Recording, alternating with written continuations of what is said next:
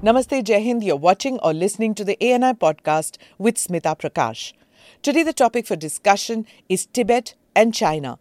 To explain this to us, we have in our studio former Prime Minister of Tibet in exile, Lobsang Sangay. Lobsang Sangay is the first non monk person in exile from Tibet to have held that post. His father was a monk who fled Tibet in 1959, the same year as the Dalai Lama. Sangay was born in a refugee camp in India, but more about him in this conversation.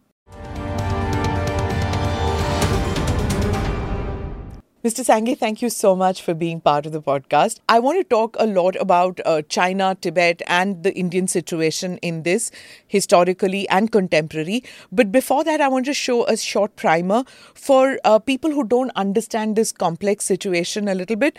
Uh, I'm sure people of uh, who have a background in international relations know a lot about this, have read it, have probably experienced the situation. Those who came in, those who are refugees, uh, and are watching this podcast um, especially those who live uh, in America like uh, you do.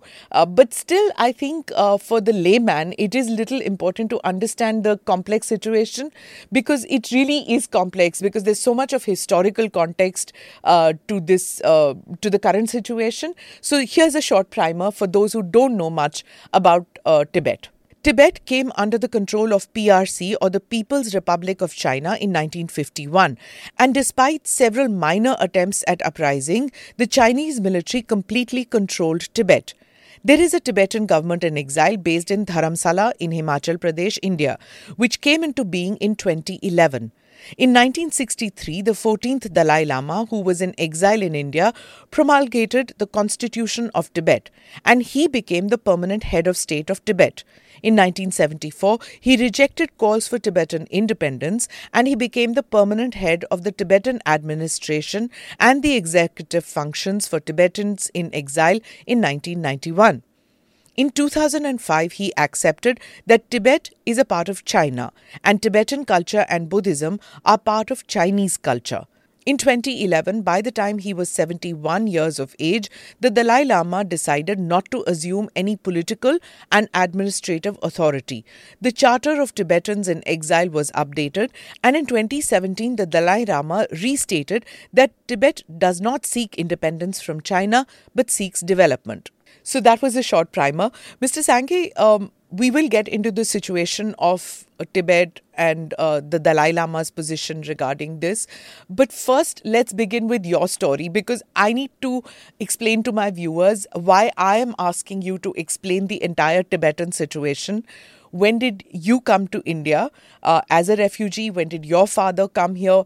Um, we need to speak a little bit about that before uh, we get into the entire Tibetan situation. Thank you. Good to be on your show. I watch your show; it's very popular. So, Smita ji, thanks for you know uh, hosting me here. Um, yes, uh, we always say you know India has been the best host that Tibetans could have, because I'm writing a book on how to set up and run democratic government exile. Mm-hmm. And whenever exile community come, host country is very very important. It determines your mm outcome as well. We can discuss that later. Um, and then, uh, you know, my parents mm-hmm. um, fled Tibet in 1959 with His Holiness the Lama, and they settled in a place called Lamahata in Darjeeling. A small place called in a village called Lamahata Basti. So uh, that's where I grew up. How many uh, days did it take for your parents to walk from wherever they were? into Darjeeling? Now then, two two separate, uh, you know, families. So two mm. separate stories. Oh, they were not married. No, no inside Tibet, no. Oh. They met out. They met Later. in Darjeeling. Yes, yes, yes. Okay. So my father was a monk, mm. um, in a place called Lithang, Lithang Monastery. So Lithang Monastery happens to be the first monastery to be bombarded oh. and destroyed uh, in 1957 on. Then many of the monks had to flee and then they went to Lhasa, mm. and they formed this guerrilla mm. group called Four Rivers Six Ranges, Chushi Gangdruk. And from my father's side, except for him, all the siblings were left behind. Oh. Um, and then he joined this guerrilla force, which escorted and provided security for his solo escape from you know Tibet all the way to India. So my father was, you know, he was also what they call um, corporal master, who was in charge of arms, ammunitions, and food supplies, things like that. This is when there was an armed insurrection. An it was insurrection. not a peaceful moment, at a peaceful struggle in those years. Not at all. It Yeah. was to defend our, you know, fatherland, Sure. and defend our monastery, defend mm. our faith. Mm. They were, in fact, the other name for this group was Defender of Faith, mm-hmm. because the first thing the Communist Party, you know, uh, of China, especially People's Liberation Army, did was destroy our monasteries. Yeah. So they say, oh, they are the destroyer of our faith, mm. and we must defend our faith. Hence, many monks joined the guerrilla group. And your father's name? My father's name is Kesang Chodak. Uh-huh. Yeah, he passed away uh, in 2004. And uh, so, um, because he was corporate master, you know, he was, you know, all over the places to supply arms, Hmm. ammunition, things like that. So uh, you were telling me about uh, your dad, Yes. uh, and he was a corporal master, and uh, he was part of the uh, the military. Should I say uprising or defending or whatever that they did? But it got crushed, and then they ran from there, right? Yes. Because, you know, when Tibet was independent country, Hmm. we barely had two, 3,000 military personnel. Standing army. and and then maybe additional two three thousand militia. That's all we had. And then the guerrillas, right, the Tibetans, you know, Yeah. uh, like our father and so many volunteered. At most, it crossed, you know, 10, 20,000 maybe, you know. And then the Chinese brought like around 100,000 Yeah. uh, veterans of Korean War. You know, so one lakh against 20, 30,000, there's no competition, right? So, I mean, yes, um, but they, they fought very bravely and they defeated some of the, you know, uh, Chinese platoons, you know, um, so they fought very bravely. But then what they managed to do was secure his Solon escape from, you know, Tibet to India, along with his Solon's personal bodyguards and, you know, Tibetan military as well. Yeah. Uh, so that was his uh, contribution. Um, but then, even though I said he was, you know, he was a monk, he was also doing part business. That gets a little complicated. So he had traveled to India before. Okay. In uh, you know, But he came with Dalai Lama. He, he came, yes. So I, I have to interrupt you here. I took a picture of you uh, with that uh, photograph in our lobby. Uh, now I have a little story to tell before we go forward. So uh, the chairman of ANI was covering the Dalai Lama coming in at that stage. Oh, Yes, in so those pictures, that picture which you saw, so he was covering, and there were like three, four other photographers. Yes. So they were told that this is where the Dalai Lama will be mm-hmm, coming mm-hmm. in. Yeah. Uh, so he was working for mm-hmm. something called the Visnews, which is which then got bought over by today's Reuters. Mm. So when when he was uh, taking the picture, he took the picture of the Dalai Lama mm. walking in with some other monks, and along with that, the AP photographer, mm. Associated Press, he took the picture too. Now the Associated uh, Press fed the picture immediately. Oh, our pictures went in about you know feeding a picture was also a complicated task if you Mm-hmm. recall at that time. You had to reach a post office and you had to so the picture was fed. Now ap got the photograph first Mm. um, right in london. So they got the picture and uh, they just looked at the picture and said what have you fed? The dalai lama doesn't have a beard. What Oh. you have said sent is a picture of a monk who has a beard he this is not the dalai lama ah, they got the wrong picture. they got the wrong picture. Oh. So the AP photography, you see, you're talking about an age where not much was available on the Dalai That's Lama, true, right? yeah. So it was hard to figure out which one is the Dalai Lama because there's so many monks yes. who were coming in, so many in the sense of Yes. over a dozen of them, and they were all in the same attire. Uh huh. So even though uh, A- the well, the parent of ANI organization had the picture, he had the correct picture. He was a couple of minutes late, but because the AP photographer got the wrong picture, Yeah. we broke the story. Oh. So, So it's a long story. so we story. we have seen that picture over and over again. correct So of that. So that is an ANI picture, or rather, it's a now a Reuters picture, which was originally a Visnews picture, shot by the chairman of ANI. my goodness. yeah, that's the history. Oh, so and I can take full credit. and um, yes, uh, But I'm just saying in Congratulations to the chairman who Yes. you know got the photograph of the decade at that time. Yeah. So at that time, it was like there were so many coming in, and nobody knew for certain. But every what he just tells us is that it was a historic moment uh, when it was happening because nobody knew how this is going to go forward. Yes. Because you see, it was like. uh, China might take an aggressive posture now that the Dalai Lama has come in. And that anxiety continued for years together Yeah. Even the escape from there. Yes. It, it's it was called the Great Escape, right? Yeah. It was featured on the front page of the Time magazine. yeah. It took for His Holiness around 14 days to cross from Lhasa all the way to the border of Arunachal Pradesh. Mm. So that's where me and my younger brother we are going to Tawang into the border to retrack the mm. steps and the movement of you know His Holiness Dalai Lama and our late father how they came to India. Now you know that was a very painful story because His Holiness mm. was 23 years old mm. when finally he decided to flee because you know Yeah. the Chinese were bombing and killing hundreds and thousands of people in eastern part of Tibet. That's Amdo and Kham area, you know, where hmm. my father's birthplace and another province where His Holiness the Dalai Lama was born. So it's very painful.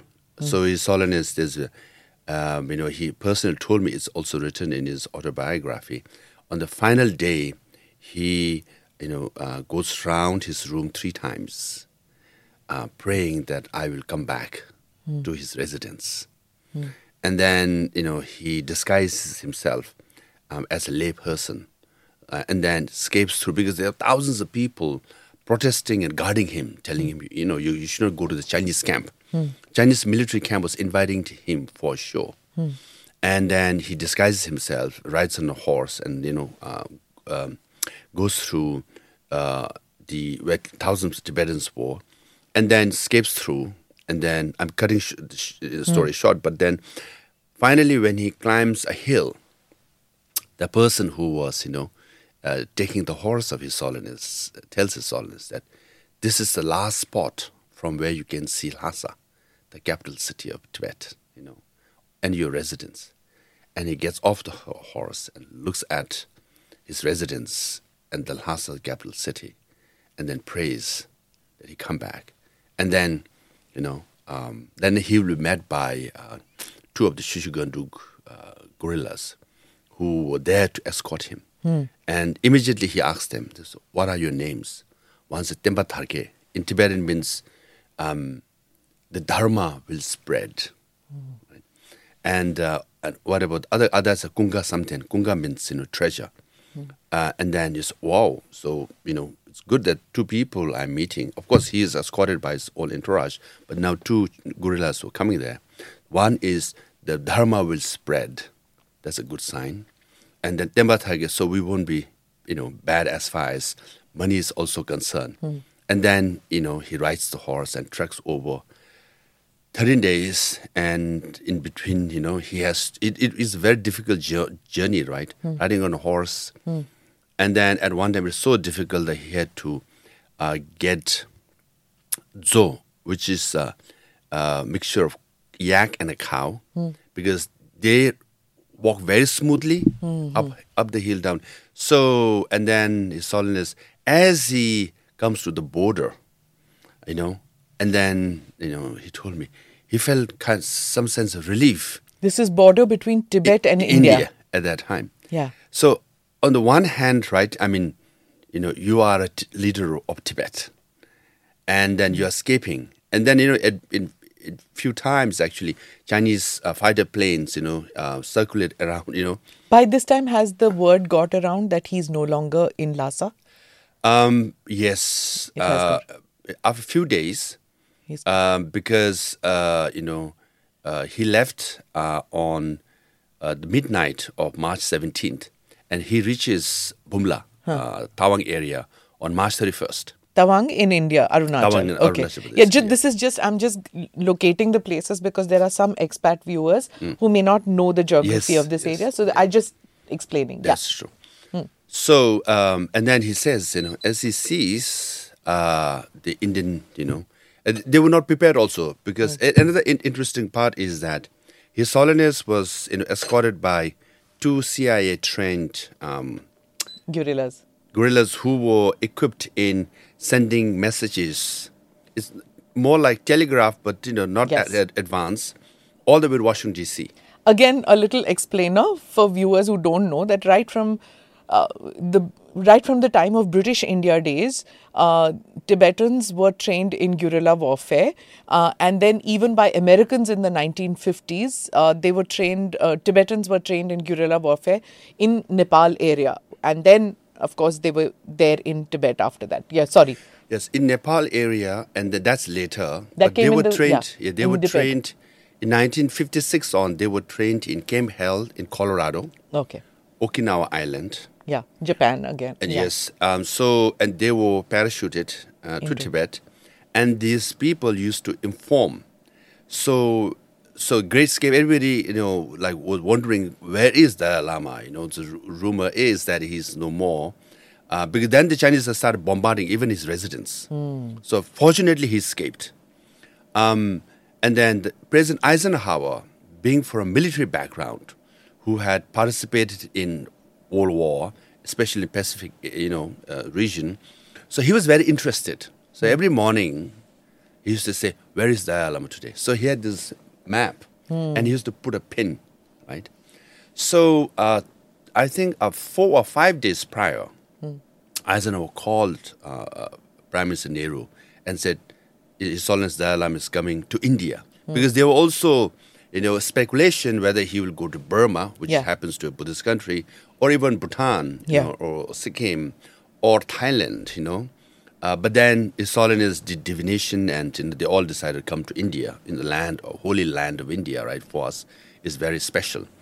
Uh, and then, you know, uh, then India sent the welcoming group, and then that's the photograph. So this welcoming group which was sent, which I have heard, which uh, Mr. Prakash tells us, is that they they kept moving them from different areas, so that nobody knows exactly from where he's coming. And even after coming, he was first acclimatized and kept in a tent. I don't know whether that is what your father told you, uh, but I believe this was there was a lot of surreptitious activity which was done because uh, there was security involved so the indian journalists rather journalists uh, you know who had arrived which included some indians some americans who were shooting were moved yes. again and again so that nobody really knows what they are shooting when the dalai lama will Mm-hmm. come how many will be with the dalai lama if at all he will come today tomorrow day after so there was a lot of that movement which was happening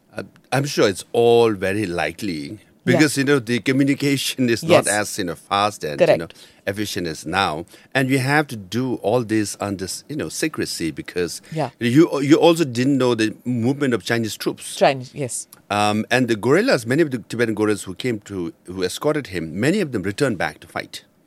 Um, so, uh, you know, so the Holiness crossed over and he says he felt relieved, you know. Then he was just like, to see, and there were like few menons and others, familiar faces, right? He's oh, I'm safe now, you know. And then he came to India, and then the famous photograph by the Yeah. chairman of ANI, Yeah. and he gives this press conference at uh, Tezpur, uh, and then you know comes down to live in Mussoorie in Birla House, right? And after a few months, you know, uh, Indian government suggested uh, that uh, His Holiness and Tibetans, you know, Go entourage don't live in uh, Mussoorie, but choose another place because Mussoorie is a popular tourist spot, and a lot of people could come and you know come to know. Um, and then yeah, Tibetan delegation, you know, goes to uh, Dharamsala, and then the head of the delegation comes back and says, the uh, water of Dharamsala is, you know, it tastes better than milk of Mussoorie. So that convinced them. So I don't know whether I've been, I've lived in for ten years. Water tastes good, but not as good as milk of Mussoorie. also that it's prophetic isn't it that the guerrilla warrior who was with him was his dharma Yes, and you found dharamsala yes. uh, there's some maybe some act of god in that who knows but let's come back to your father now Again, Yeah, actually, sorry. It's, it's just you very good, a very good point. Lhasa means land of God, and we are in Dharamsala, a land of spirituality. You know, so. Yeah. yes, in a way, it's karmic. It's you know, Karmic, yes, definitely. So your father. Let's get to your father and your mother. And my father, as a, yes, my father, you know, he joined guerrilla, and he fought several times, and he was, you know, uh, he helped the founder or the leader of guerrilla. He was escorting him, um, and then to help him and served him quite well. So even after he came back to Darjeeling, the head of the guerrilla, Andrug Gompo Tashi, right? He had like several bullets in his body, literally. Okay. So my father used to escort him to Calcutta uh, to do the surgery and remove bullets.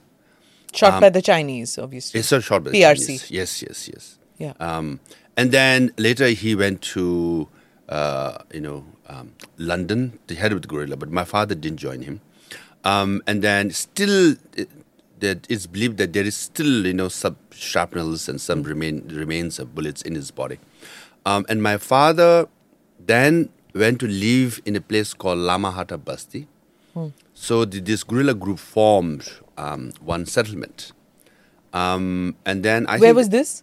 It's it's between Kalimpong and Darjeeling. Okay. Now Lamahata Basti has become a tourist spot. They're like you know, Okay. the lot of what do you call it, uh, live-in. You know, Okay. um, so all the villagers have opened their houses where they have you know, Hmm. Homestays. homestays, homestays. Huh.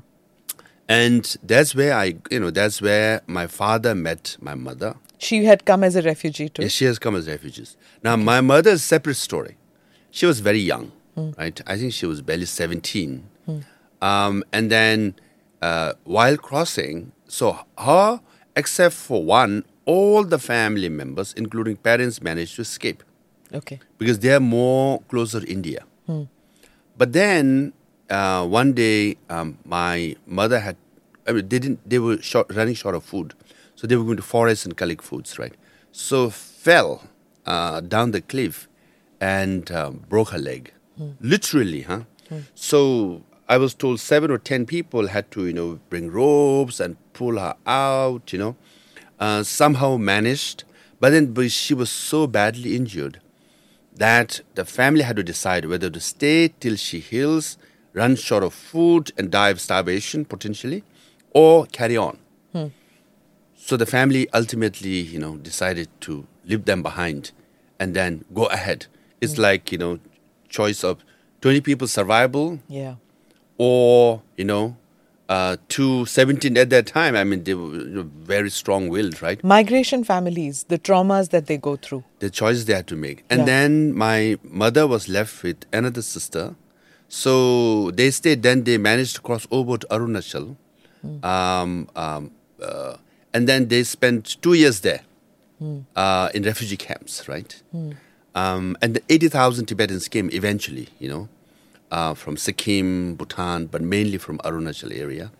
So they were there. And then, you know, they were like, you know, What did they have papers with them? How did eighty thousand people just walk across? Did were there any checks, or were, was India welcoming uh, Tibetan refugees? So long as you said you were from Tibet, were they welcoming them? They were, I mean, the policy was to welcome them. So that's very good, right, at that time. So, but then, you know, both sides were unprepared, right? They Yeah. were unprepared to leave their home. And as they, if you, you know, trek across Himalayan mountains, I mean, Yeah. can you imagine month of March? work, yes. Very cold, freezing, snow. Um, and then how many died on the way, right? But then Indians, India side also, they didn't know how many were crossing, right? Yeah. So th- there was, uh, you know, a place where they had to register. So your mother came in in what mid sixties? Uh, no, she crossed in you know uh, late '59 itself. Oh. Yeah, but she managed to come, but she had to stay in Arunachal Pradesh Okay. for two more years with other in in, in the refugee camps because. Uh, I'm sure the Indian government was so busy, you know, identifying and registering, facilitating others. They had no means of, you know, facilities to, you know, for family reunion, right? So what did your parents have? Did they have some kind of an ID or something? Like today we have Aadhaar card. And No, noth- no, no, nothing. They Was just have Tibetan. They just know. said, "I'm Tibetan," I'm and- Tibetan, and then you know, um, it's a matter of trust, right? Right. Because also, you know, uh, famously, uh, the finance minister of Tibet, Shakabpa, it's Hmm. written in his book also. In uh, uh, early 50s only, he famously wrote a letter to uh, government of India saying that Chinese have already moved in, they're going to occupy our country. India should send troops and defend us. Yes. He said, at the moment, we barely have 80, 80 troops, okay, bordering, at guarding the border of India and Tibet. All the way from Kashmir to Arunachal Pradesh, we are talking of 3,000 to 3,500 kilometers of land. That, Yeah. We barely have 80 troops. If you don't support now, it will cost India more. So now we have 8 lakhs, you know, troops, right? Right. And we are talking about a period before the Chinese aggression on India, before the Ch- India China war. we can talk about it how surreptitiously you know um, it, by their sinister design how india was fooled you know with all the way from Simla agreement you know 1914 all when final renewal was 1954 because india decided to renew the Simla agreement not with lhasa with tibetan government but decided to renew with beijing and then you know and then uh, India said, you know, we want this uh, Panchsheel. Then they, you know, Yeah. made that. It was trade agreement in 1914, Yeah. and day they changed that into Panchsheel, and uh, India said, now it's a great deal. We have great agreement. Why not we, you know, um, uh, extend it for 25 years? You know what uh, Chinese government said? You said no, five years. And ultimately, they agreed to eight years, if I'm not wrong. So 54 plus 5, 59, Tibet was invaded. 54 plus 4 is 62, India was invaded. Yeah. So the plan of occupation of Tibet and invasion of India, Was the actual plan behind Panchsheel of China? yes, But India saw Panchsheel as the peace offering or the peace plan. yes, even famously claimed that term Panchsheel is a Sanskrit word. You know, so uh, the term, you know, is more or less coined by India. But I think China signed another Panchsheel with Burma or Sri Lanka it, just to take ownership, even the term Panchsheel, Term. right? So it was a peace agreement, but China has already planted the date uh, or the year of invasion of Tibet and also of China. Now, Of India. of India. Um, now, interestingly, so when Chinese troops uh, came to uh, you know uh, Tibet, so Chinese Prime Minister Chou Enlai came here, and China made the request to India. Said, "Look, we are facing trouble. You know, we have to bring officers and troops. Uh, we need supplies. So to supply all the way from China to Tibet, there was only one road. It's taking a lot of time. If they could open the Calcutta port, so that we can, you know, supply from Shanghai to Calcutta port, and then it, take it to Nathula Pass to Sikkim. Right? And India agreed, opened the port till 1962. So all the supplies, the food, and you know, ammunitions, everything that was needed, supplied through Calcutta for the troops on the other side of Tibet to invade uh, India in 1962 It wasn't for the good of the Tibetan people. also not good for India, you know. No. So Yes, that is in hindsight.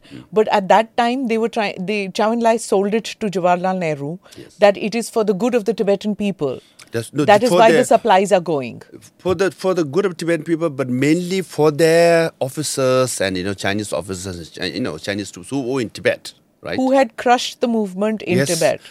Not yet. It's you know fully not not fully yet. Hmm. Uh, but then 59 crushed. But then the Calcutta port opened. Hmm. Now there's always a mystery. The Chinese troops came from Arunachal Pradesh all the way to the border of Assam, Hmm. right? But after a few months they left. They could have stayed on. The question is why? Hmm. One reason is that they ran out of supplies that they brought from Calcutta to Tibet, right? Because they could not provide supplies from all the way from China to Tibet. So the invasion of coming near Tezpur, right, right at the foothills of Assam, you know, they came, and then after a few months they leave. So of course there was internal tension as well in you know internal factional politics China as well. But other reason is they ran out of supplies. So by opening Calcutta port, they made easier for Chinese troops to crush Tibetans rebellions, and also easier for them to you know invade India in 1962. And the India China border came closer to India. because Yes. of Tibet coming under. You've written about that, you've spoken about that. Yes, they have redrawn this border all the time. You know, so mm. LAC is always on the Chinese side, line of actual control from Chinese side. They keep moving. They Had keep, Tibetan independence happened, or Tibet being a country on its own, the LAC would have been above that. not just above, there was 80, 80 troops, right? We free Yeah. flowing, you know. Yeah. I mean, we never felt to demarcate and you know, um, you know, defend things like that. In um, 1914, similar agreement uh, between you know Tibetan Prime Minister and you know uh, uh, the British uh, India at that time. So there was a choice to demarcate a border. One in, included Sona, which hmm. is above Tawang. Hmm. One included Tawang, hmm. and one you know uh, included less than Tawang. There were three choices, and uh, and the Tibetans agreed. He said, "Okay, we agree with this border, which which makes Tawang part of India." So you know, it was you know, in fact, British India was saying, "Hey, let's demarcate this border." So only demarcation of border, um, based on similar agreement or the signed agreement, side agreement of the similar agreement, demarcated the border, and Tibet agreed to have Tawang as part of India. You know, I wanted to begin with your personal life. We'll go I into know. that later. Okay, yes. Never mind, we'll go into that later because now that we've come into the geopolitical situation, so let's talk politics first and then go on to your personal No, life. That's, that's true. Before um, you know, I go to uh, the uh, the general thing. Let me uh, at least you know give fairness to my mother also. you know, who, who is who is in Boston with my younger Yeah, brother. like you, she spoke about my about my husband. He didn't speak true. about me. So I just visited Mom and sons, right? I know. I just visited uh, uh, where I was born, place called Lama Ata. Hmm. So finally, after 20 years, and I managed to spend good, uh, you know, three four hours walking the you know gullies of our basti. And uh, and uh, visited the local gaddi, you know, um, where you get chung, the local, and I had all the local dishes, you know. So um, enjoying the memories of You our were born childhood. there? Yes, I was born there. In a refugee camp? Yes, yes, yes. And the same uh, place where we went, where my mother had you know, two, three cows only, you know, so we'd milk her cows, and they used to sell her butter and cheese uh, to the place. Do you, know. remember your early years in? course. You do. Yeah, yeah. What What was? Tell me, growing up in a refugee camp in India, as a Tibetan, uh, what were you taught by your parents about your identity and about the Indian identity? Because you were born an Indian, Yes. yes. right? You're ethnically Tibetan, but you're born an Indian, so uh, you automatically become an Indian. How did how did those two identities sit with you? So When you're young, you don't know, right? Your parents keep telling you you're Tibetan, how much they have suffered, you know, um, sacrifices they have made.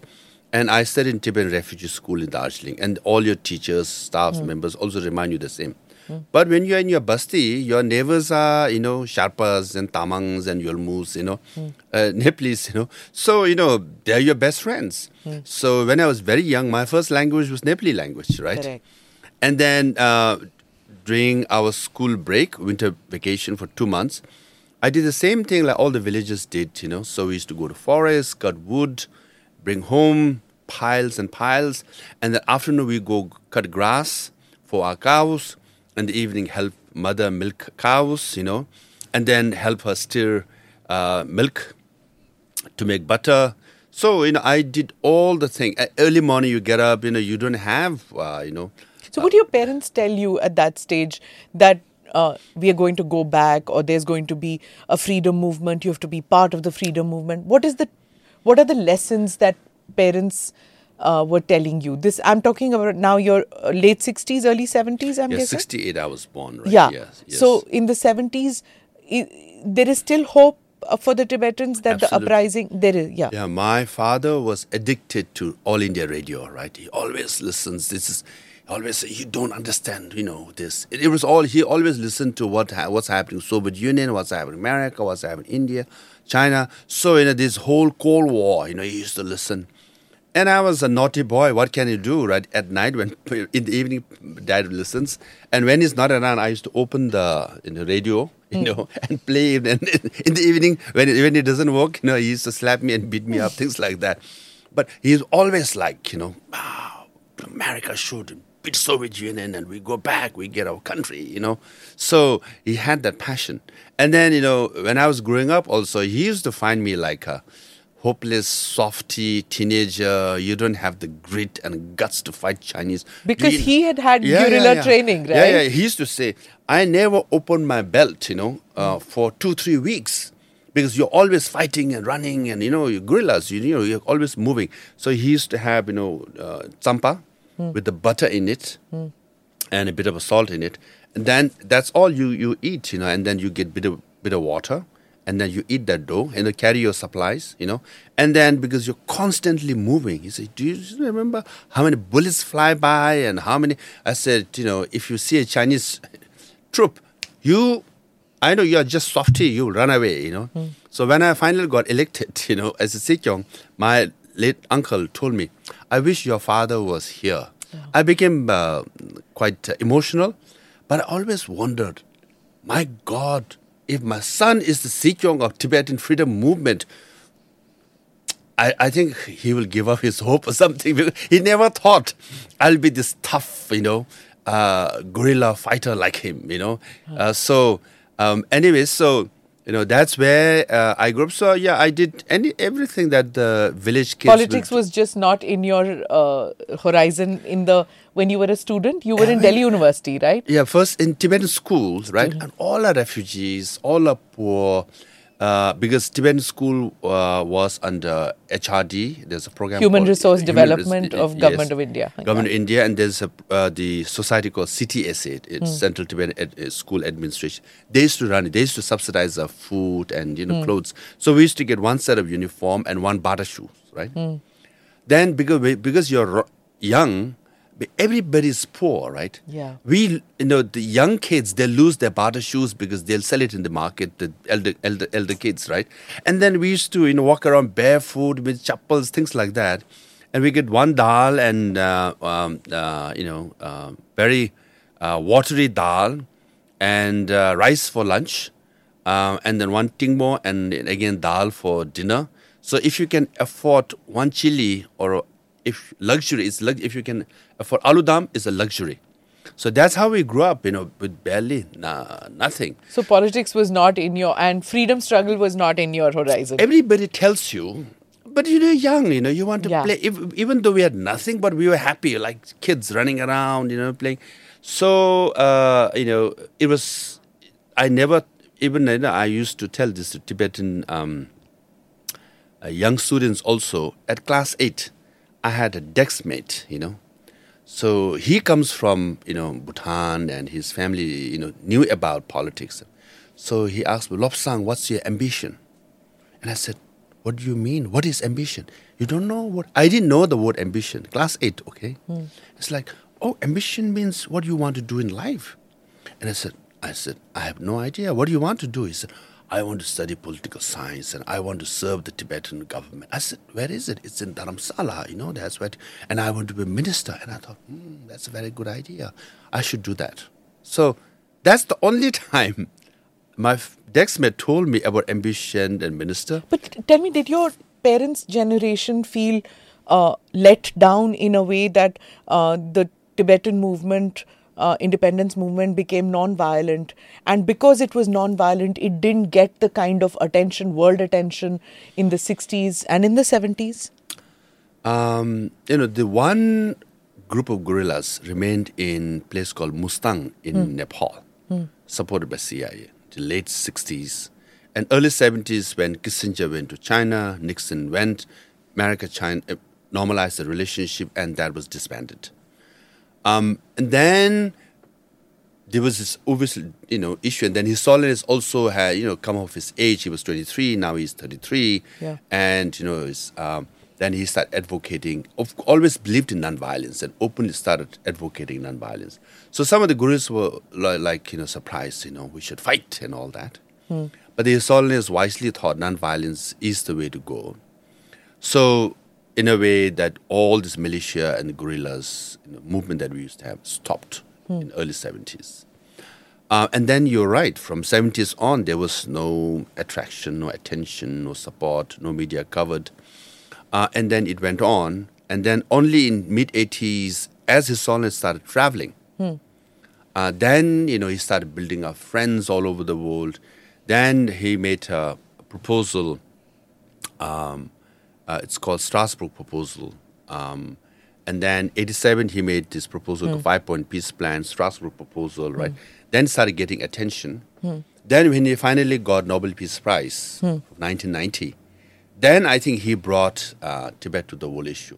But was it easy to crush the Tibetan movement because it turned non-violent? Um, no, inside Tibet, you know, because when Chinese, you know, they brought 100,000, later more than that. Now, presently, they have anywhere from maybe several hundred thousand Chinese troops are there. They're like Korean War veterans. Yeah. So there was, as I said, Tibetans. We barely had altogether maybe twenty plus thousand. You know, you know, militias and volunteers, all that. So there was no chance. Correct. But if you see that in perspective of today's uh, conflicts which are happening with, with America jumping in and helping out countries hmm. or or Europe or hmm. any of them, whatever you have seen, if there were democratic exercises, the way Taiwan, hmm. if I was to come, Taiwan is a, is a whole new thing which we'll Yes. get into. Do you think that the Tibetans felt that let down that the Americans did not help out? Absolutely, absolutely, Yeah. yes. Um, so you know, um, some of the ex-guerrillas, you know, they went to Camp Hale and Colorado. They got In trained. Colorado, yeah. yeah. They all were thinking, America will really give us, you know, Yeah.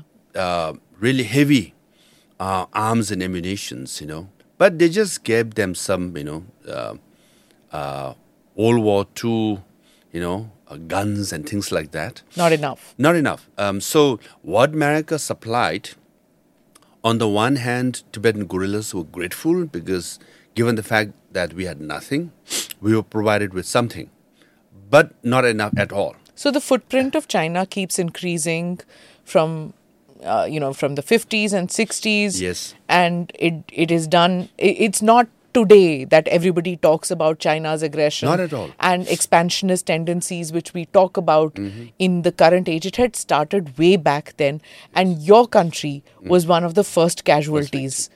Also, the America came to support uh, Tibetans because of Korean War. Right? Because Korean War, Chinese were literally fighting Yeah. uh, against Americans, right? So they needed another front, distraction and nuisance. That's what they thought. That's so. That's why the supplies of arms and ammunition was also limited. So once the war was over, That's it. Had they supplied, you know, fully, Tibetans had they fought, you know, um, bravely, there was a chance that we could defend at least some parts of the territory. But then clearly it was not enough. But then in 1970, 71, when Nixon went to China and cut off, he had like eight points agreement with China, right? Yeah. One was to cut off Taiwan. Tib- Tibet was one of them. How many uh, Tibetan guerrillas in Mustang in Nepal committed suicide? You know, saying, "My God, this, you know, we, we just got betrayed. We thought we will keep getting these guns and supplies, and we keep fighting Chinese. There's a new president, new policy. Now they want to have rapproche, rapprochement with uh, China. They want to normalize the relationship. Cut. There's a final. Okay, this is the final set of supplies we have, and this this is the one. We are not coming anymore. You're on your own." And then, yeah, we felt betrayed for and sure. here are these bunch of guerrillas who have left their homes and hearth. That's They've it. left their families Yep. to to fight a cause, Yeah. and they have just been betrayed, That's it. and they committed suicide. Several of them. And many of them came to Nepal, settled there, because they have reached the age where they could not even marry, right? They're in their fort- you know, those were in their 20s and 30s could. Now they're in 40s and 50s, you know. but they Um, never went across and crossed over to China, or did they? They, they did. did. Actually, um, in um, uh, late 60s, uh, the biggest cache of information of what was going on in China, the Cultural Revolution, right? It was disaster, famine, suicide, you know, um, killings. Uh, the, the treasure trove of information was actually gotten by Tibetan guerrillas. There's crossover because there's, there's a Xinjiang, you know, which is Muslim majority, you know, occupied territory in China. So that route there, and they take that route, and which comes through Tibet, they go all the way to Sichuan and Yunnan areas. So that's a highway. So Chinese troops were going back and forth, and Tibetan guerrillas from Nepal they used to cross over into Tibet, and then finally they, they used to raid uh, some of those you know um, uh, the uh, Chinese troops going back and forth. So finally they they got this treasure trove, and then even CIA said, "My God, through this you know uh, material, now we know what kind of disaster uh, that's going on in China during Cultural Revolution." So it was very helpful for. So guerrilla warfare, and they were uh, spies also at that. What a fabulous history, right? Yeah, yeah, They, there were were few, spying few, on China. Yeah, yeah, there were few uh, uh, yeah, CIA uh, agent with the telegraph of all stationed. But they uh, knew the language, right? And the facial, uh, uh, the features were matching, so they could infiltrate into Xinjiang. Yeah, uh, no, the Xinjiang Tibet highway. Highway, Highway, ah. and then they could, and then raided. They got uh, the, the, the at at that time, they say the most comprehensive um, information about China. Um, that's was the from Tibetan the Tibet, ethnic Tibetan. Tibetans got it, yeah, and then they were rewarded too. Okay. But then in 1970, just cut them off, cut So loose. I'm going to come back to your life too in Mm-hmm. between in the conversation so that uh, people understand and you know as to why I'm asking you about it because you're not just a politician you're somebody who has experienced several cultures you know whether it is Tibetan culture Mm-hmm. whether it is political Tibetan culture whether it's ethno-political uh, culture you've experienced India Yes. and then you go to the US to study further. So you go to Harvard and uh, you're there. You become an American citizen. So you know you have you have various exposure to various cultures. Um, tell me, at what point of time did you decide that uh, I need to go back to my roots? I need to become a political voice for the Tibetan issue. At what point of time did that come to you? No, there was never uh, an inflection point as, as such. But then there was like a growing, you know, sense that I should contribute. So uh, then, you know, when you're young, you start reading. You know, your parents const- constantly tell you, and then your teachers also constantly remind you of being Tibetan. And then, you know, when I, that's when I, I was in refugee school in Darjeeling. Um, so I went to college, St. Joseph College. Um, then suddenly I felt, you know, I was in Tibetan refugee school, and I was among the majority. Suddenly you are a minority, you know, among uh, others, you know. Uh, they were nice people, but suddenly identity, you, you more aware, acute. Then we formed the student group, Okay. and I was uh, in St. Joseph's. uh, but Tibetan uh, student group of Darjeeling. Okay, Darjeeling. Um, and then, you know, um, so I was one of the executive members, right? Um, then you start speaking out more about Tibet and Tibetan people. Because now there, there, there, there's an audience because there's Nepalese and others, they want to know. Um, and more awareness. And then I came to uh, Delhi University. I went to Hansraj. Right? And then I became also part of the Tibetan Youth Congress. Um, and then then I was uh, then suddenly I became kind of a activist, real activist. So You, so were you one of those students on Shantipath with a Tibetan flag, and whenever there was a Chinese delegation coming in, yeah, those students are so motivated. so mood. I'm so proud they're Yeah. continuing that. I've covered them same- so many times. I've Yes. been there shooting with my crew, and they're here one moment and they've disappeared and gone. in Yeah, that- yeah, yeah, yeah, yeah. So I was like, एक बार रुकते क्यों नहीं हो कहीं पे? Yeah, yeah, yeah. I have so many stories to share. Like Yeah. you know, the present uh, you know students they are actively uh, in front. Those days we allowed to go in front of Chinese embassy Yeah. Hmm. and also India Gate, and then they remove us from you know uh, Chinese embassy. Later they remove us from uh, India Gate. Then you know now it's Janpath. You know, so it's not that exciting. Yeah. So I used, I spent three years at Hansraj College. Yeah. So each year, uh, the principal calls me and head of uh, department calls me and say, you can't sit for exam because your attendance 33, 36% first year and 34% the second year and 33%, you know, uh, no, less than 50% in area. And then now you can't sit for exam. And I always used to make a special request and then they allow me to sit for exam. And I never, so we had this, you know, uh, one anniversary, I don't know, 50th, some anniversary in uh, Hansraj, and all the alumni, ex students came. And I saw uh, my ex principal and ex teacher in front. And I said, I never told you this, but, you know, if you check my attendance of Chinese embassy and my school, my attendance would have been 100%. it was true. I was always running around organizing, uh, you know, protests and rallies and, you know, so really my attendance was, if not 100%, maybe I'm, I, of course I watch movies. So as a and. Tibetan youth, for you, it was very clear that China is enemy? Yes, yes, absolutely. That's it. Chinese embassy, you know. Each time we pass by, you say we'll come back on March 10th, and we'll come back on, you know, December 10th. We'll protest, and obviously, you know, the uh, Chanakapuri police station will bring the additional, you know, troops reinforcement and arrest us, and then. But again, all the time, SHO of Chanakapuri station is also very nice. हाँ काम हो गया ठीक है अंदर रहो अ, दो तीन घंटे के बाद जा जाना हाँ? तो कंबल ले लो कुछ खाना है बिस्किट चाय दे दे रहा Used Yeah, to yeah. get- My college was there, and our university specials had to do that chakkar. Yes. Because uh, all all of you were in buses then, Mm-hmm, and uh, you know there was no way that we could go take that route because okay, the Tibetans are protesting yeah, today. yeah, there's the barricade. Yeah, yeah, yeah. yeah, that barricade would come up in front of the Which college? Uh, Jesus and Mary College. Oh, you're on the south side. Yes, so Ah. so we couldn't cross over Yeah. because the which year? Which year was it? Uh, I'm not going to tell you. Okay. I was there My audience is immediately going to date me.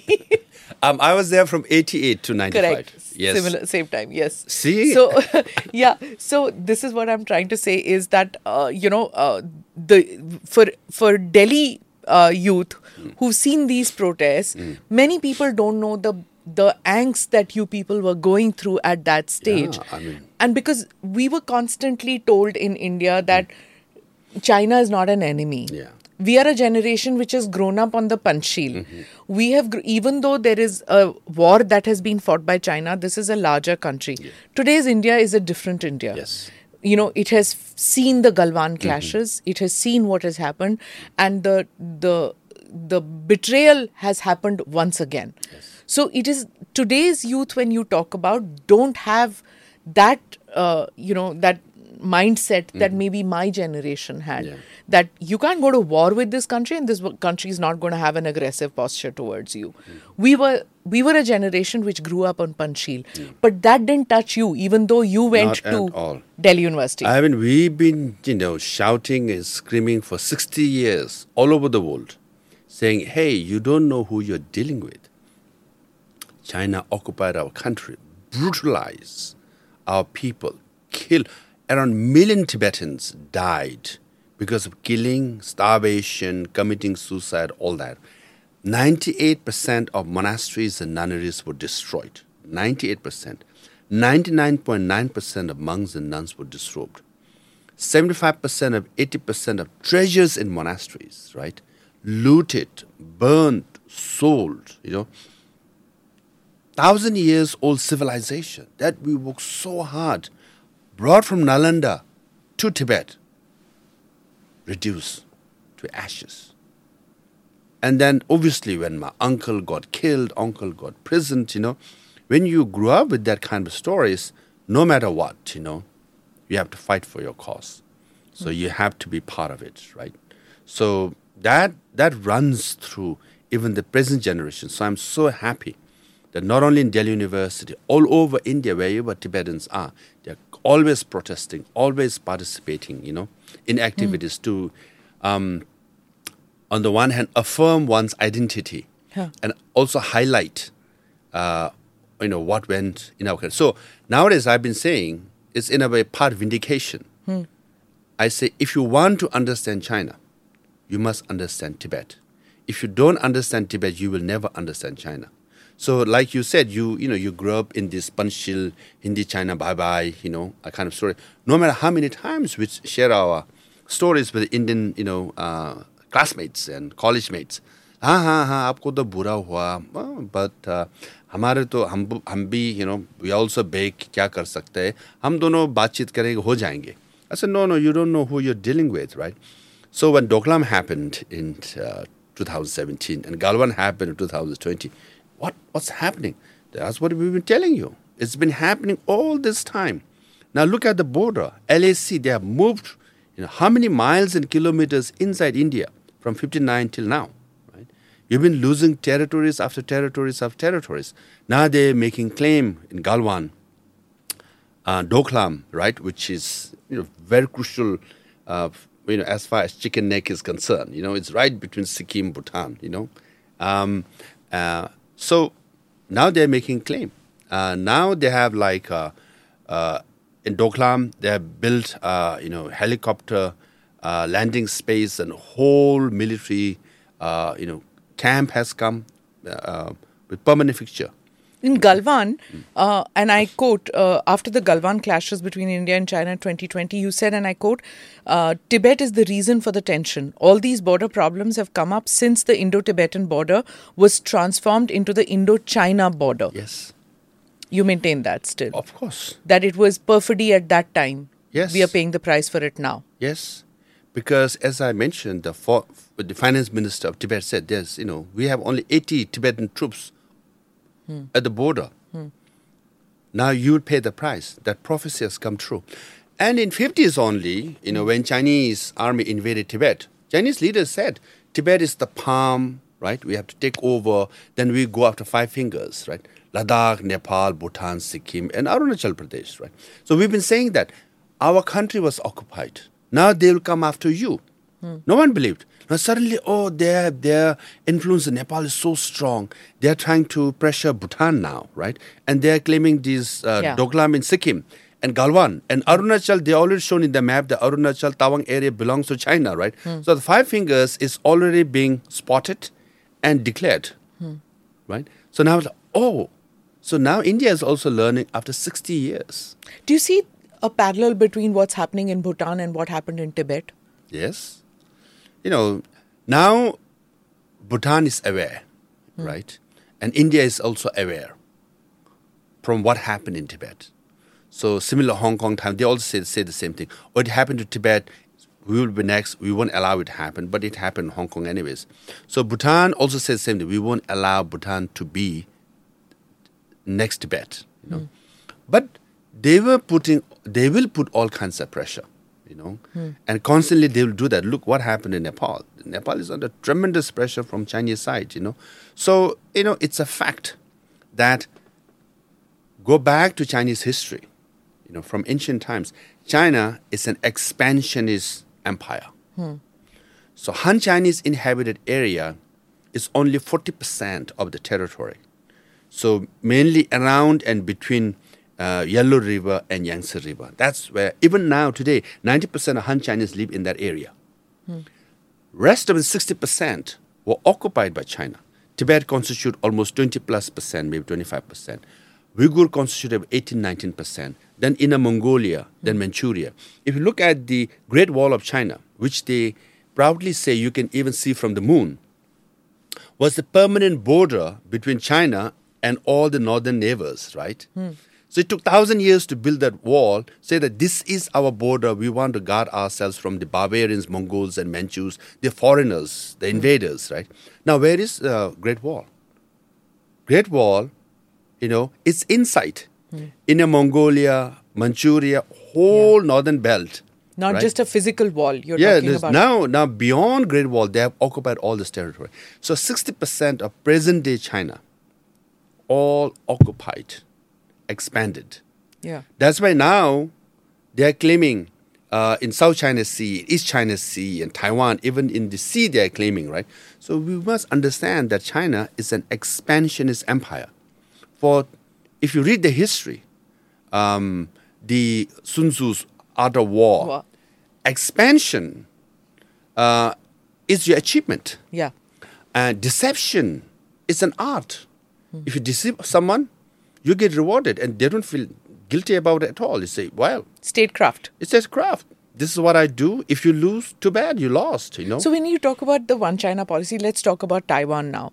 And President Xi has made it quite apparent that even if it's necessary by force, it will occupy uh, Taiwan, make it part of it. Do you see that happening in the near future? Yes, absolutely. Hmm. Because uh, Xi Jinping's extension as the president for third term one of the main reasons he gave was Taiwan. Economy was growing, China is becoming powerful. All that, all the president, Jiang Zemin, Hu Jintao, you know, especially Deng Xiaoping, they all can claim the credit. Mao Zedong unified the motherland, right? And what credit he can claim? and he did take over Hong Kong. Hmm. Now only one left is Taiwan because you know this the so-called Chinese dream. What is Chinese dream? Chinese dream now Chinese are very good at putting such a nice word, but the meaning is for 2000 years China was number 1 in the world. But for 100 years humiliated, right? From uh, you know uh, mid 19th century to mid uh, 20th century, for 100 years we were humiliated mainly by the West and especially Japan. It was an aberration. Now we have become powerful, so our dream is to be number one. So Communist Party of China has declared, uh, Xi Jinping has also declared that PRC was founded in 1949. So by 2049, we want to be number one in the world. To be number one, first we must consolidate what is ours, right? Taiwan included. And Xi Jinping, uh, just recently, I mean, he has told generals, you know, not just one time, at least a dozen times, prepare yourself for war. And according to recent Biden Xi Jinping's meeting, there was a leaked document where Xi Jinping apparently told Biden, saying, "Hey, um, I, you know, we have a plan to take over Taiwan. Only thing we have not decided is the date. So your Air Force general says that it will be in 2025, and the Pacific commander says in 2027. They're wrong. Date we have not decided, but you know we will take over.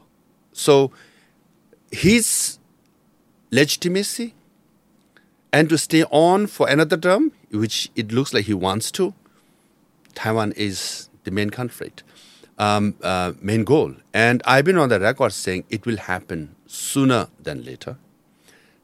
Now, 2024 is an year of election.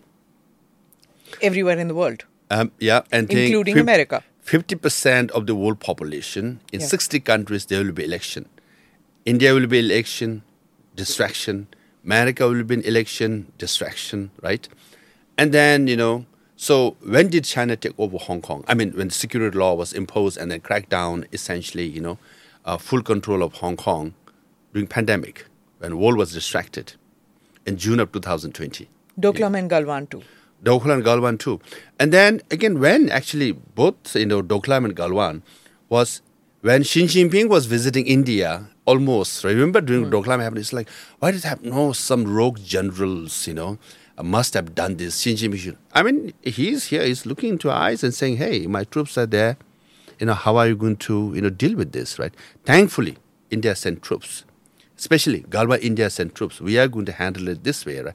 Sends a good message. They respect power, you know. So they always, you know, plan it because Galwan happened when India and uh, China was, uh, you know, supposed to celebrate the 50th anniversary of diplomatic relationship and to have like 50 events all over India and China.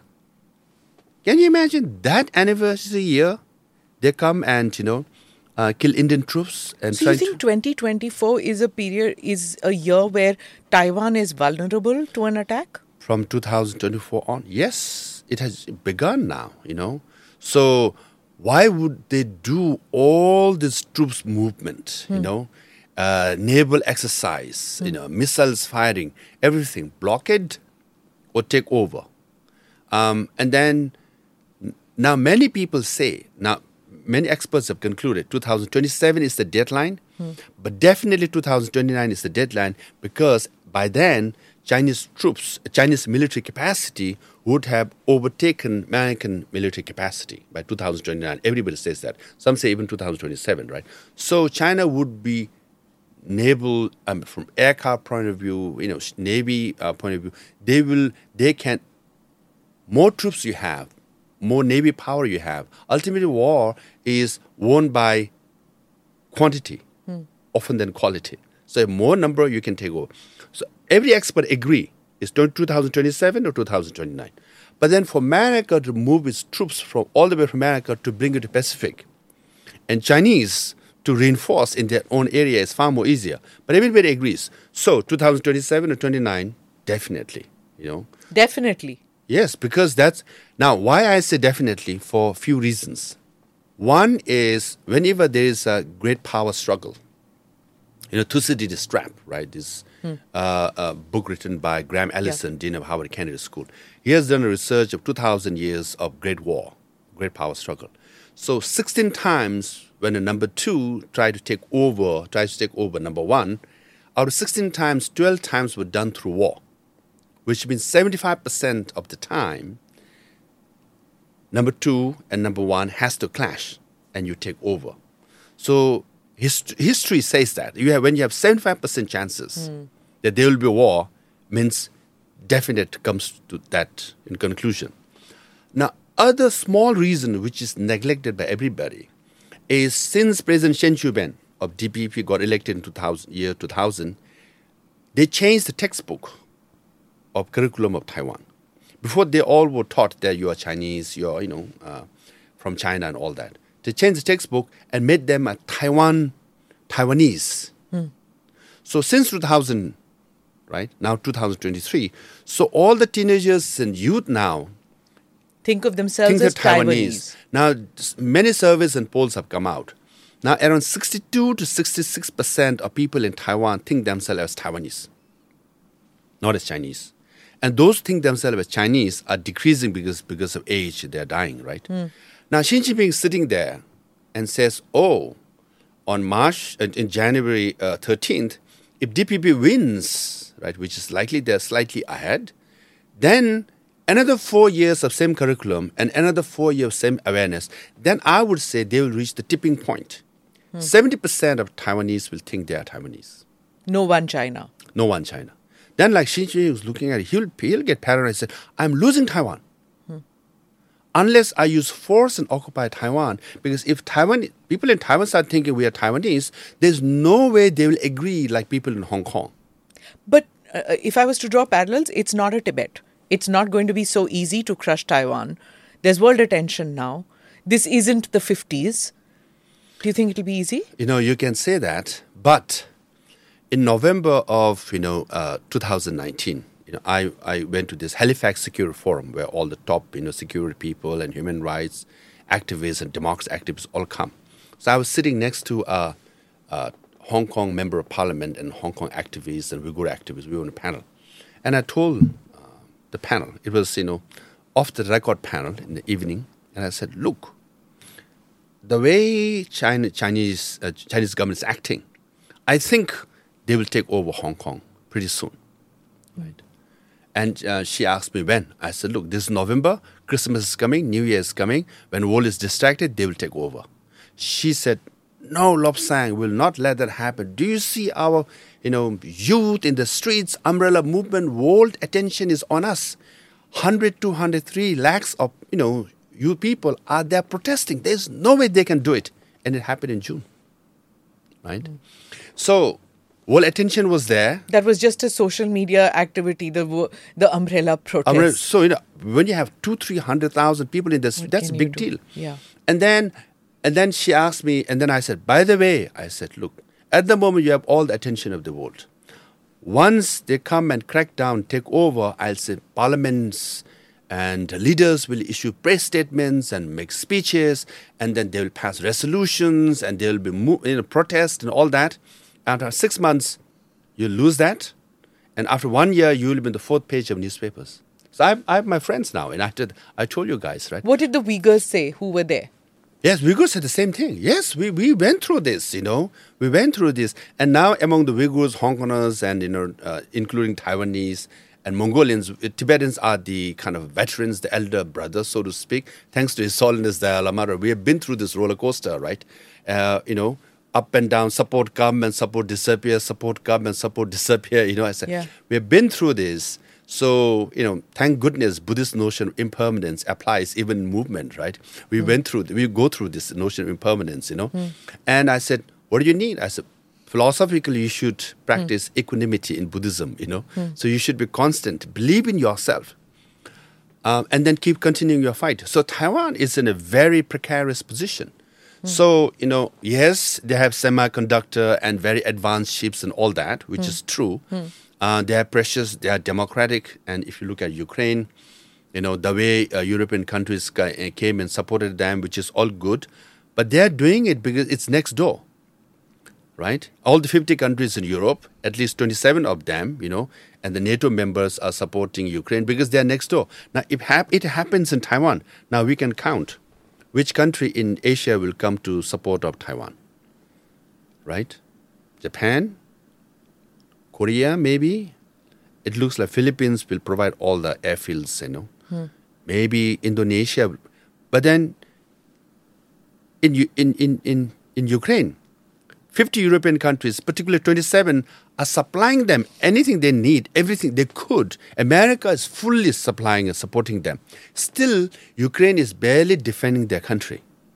Now look at Taiwan. How many countries in Asia will come Yeah. to fight along with if America is involved? How many? India also has a choice, right? To to be or not to be Yeah. if you are not with America and defend Taiwan, then India will lose all the neighboring countries. They'll say, you know what, it's better to be, you know, f- make peace with bully uh, than a friend who will not come to a rescue, you know. Yeah. So if you do, then you are engaged.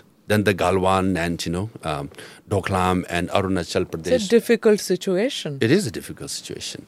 So, and then also if you if you study this, you know, the World War um, of two thousand years, before you become number one, you must make sure that there is no potential number two in your area. So, for example, America became number one. They made sure that Canada and Mexico are nowhere near. Even Brazil is nowhere near number two, so that America can go out to be number one of the world, right? So this is what happened with British, Russia, and Germany. Why First World War, Second World War came? Because they were multipolar world, right? Everybody wanted number one, and number two was coming. They fight against, make sure that number two doesn't come up, right, mm-hmm. in your region. So now Asia, who is number two to China? India, hmm. right? Now China has to make sure that there is no potential number two because if there is actual war between China and America, right? If they start destroying each other, the India- bellwether is India. Yes, India has a chance to shine, right? That both America and you know China knows that, you know. So why there are tensions in the borders of India, you know, from Galwan to all these places, hmm. in Sri Lanka, now Maldives, you know, you can clearly see that Bangladesh, of course, they are they are trying to make inroads, you know. Hmm. This is to check, make sure that India, you know, uh, Doesn't grow when China and America are preoccupied with their war. because War in the sense undeclared war. undeclared. So you know, to be number one. Yeah, but now China advocates in a multipolar world, but they want unipolar Asia. You know, they Yeah. want to be number one. G1. Yes. So, you know, so India also has to now, you know, think this Tell carefully. me, uh, you were talking about uh, the Taiwanese youth who now see themselves as Taiwanese Mm-hmm. and not as Chinese. Um, is there, like, between the Tibetans and the Taiwanese, do the youth not think that, okay, here is China, you know, growing Mm-hmm. at this huge rate and this prosperity? Why can't we be part of that? Isn't it better to be aligned with a China because it'll be a better lifestyle, growth, prosperity? Um, why not? You look at the gleaming buildings of Shanghai, you look at the gleam, gleaming buildings uh, of Beijing, and you see this power which might be the superpower. So, why not the only superpower or number one power? So, among the Tibetans, there was never that desire to be part of that, and among the Taiwanese, there's no desire to be part of that. So when Chinese troops first came to Tibet, we were uh, promised progress, right, connecting one highway from China to Tibet.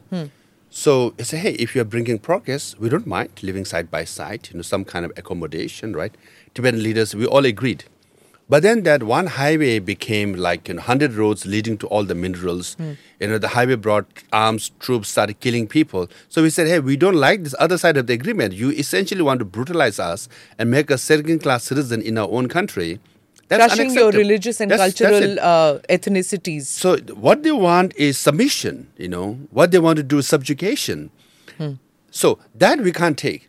So we are also very proud of identity. So similarly in Taiwan, the sense of identity is based on your nationhood and your sense of pride.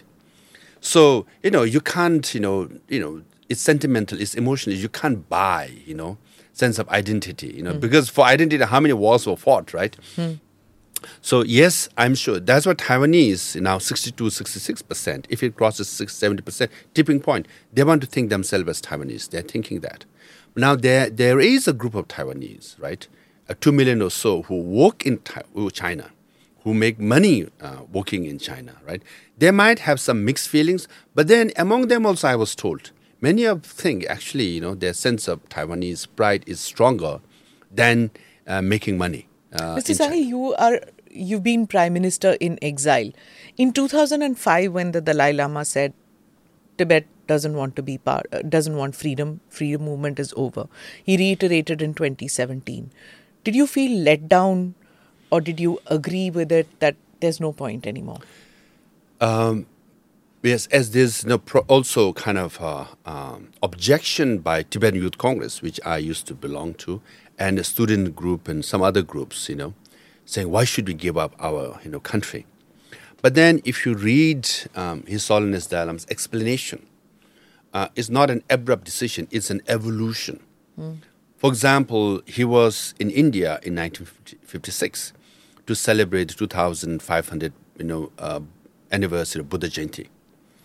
So he requested the Indian government then. He said, "I want to stay in India. I don't want to go back because I know what's happening. It looks dangerous." It's, and then the Chinese Prime Minister Zhou Enlai visited India three times in six months' time, okay, to persuade Nehru, to persuade Dalai Lama to go back, hmm. you know. And uh, now this, uh, the archive, you know, uh, materials being released now, and you can clearly see, based on Zhou Enlai's request, uh, Nehru advised Dalai Lama to go back with the promise that Chinese Prime Minister is going to give you autonomy. You have signed the 17-point agreement. It will be pro- protected, preserved um, and then he goes back, and the destruction happens, occupation of Tibet happens, killings happen. He comes back. Again, His Holiness, obviously, you lost your country, you want to advocate for your independence, right? And then at that time, now, you can't blame India again at the same time because you're nervous because China is powerful, you know, it, anything could happen. The border is very new, you know, incursion, anything could happen. So India was playing a mediating role. Hmm. And even then, the Indian government advises dialogue. Don't advocate independence. You know, America is not going to fight for you. Europe is not going to fight for you. Russia is not going to fight for you. Unless someone fights for you, you know, you can't win your independence, you know. And then, you know, His Holiness Dharma tries United Nations, uh, 59, 60, 65, mm. three resolutions passed, no independence, you know, barely self-determination. Mm. He tries to travel around the world. He didn't get visas. And on, uh, 1976 or 77 on, he starts traveling First time to Thailand and Indonesia, then rest of the world, right? And no one was supporting Tibet's and everywhere he's advised by the local government yes. not to speak about China. Uh, so it's not as if he went there and spoke about the freedom movement. He only spoke about religion and yeah. he spoke about peace and brotherhood. That's it. And then and then he concluded, okay, reality is even if I want to, no one is going to support you, far less fight for you. Hmm. Number two, China and Tibet has been neighbors for a long time, and we had some kind of rela- relationship, you know, priest-patron relationship, some kind of relationship.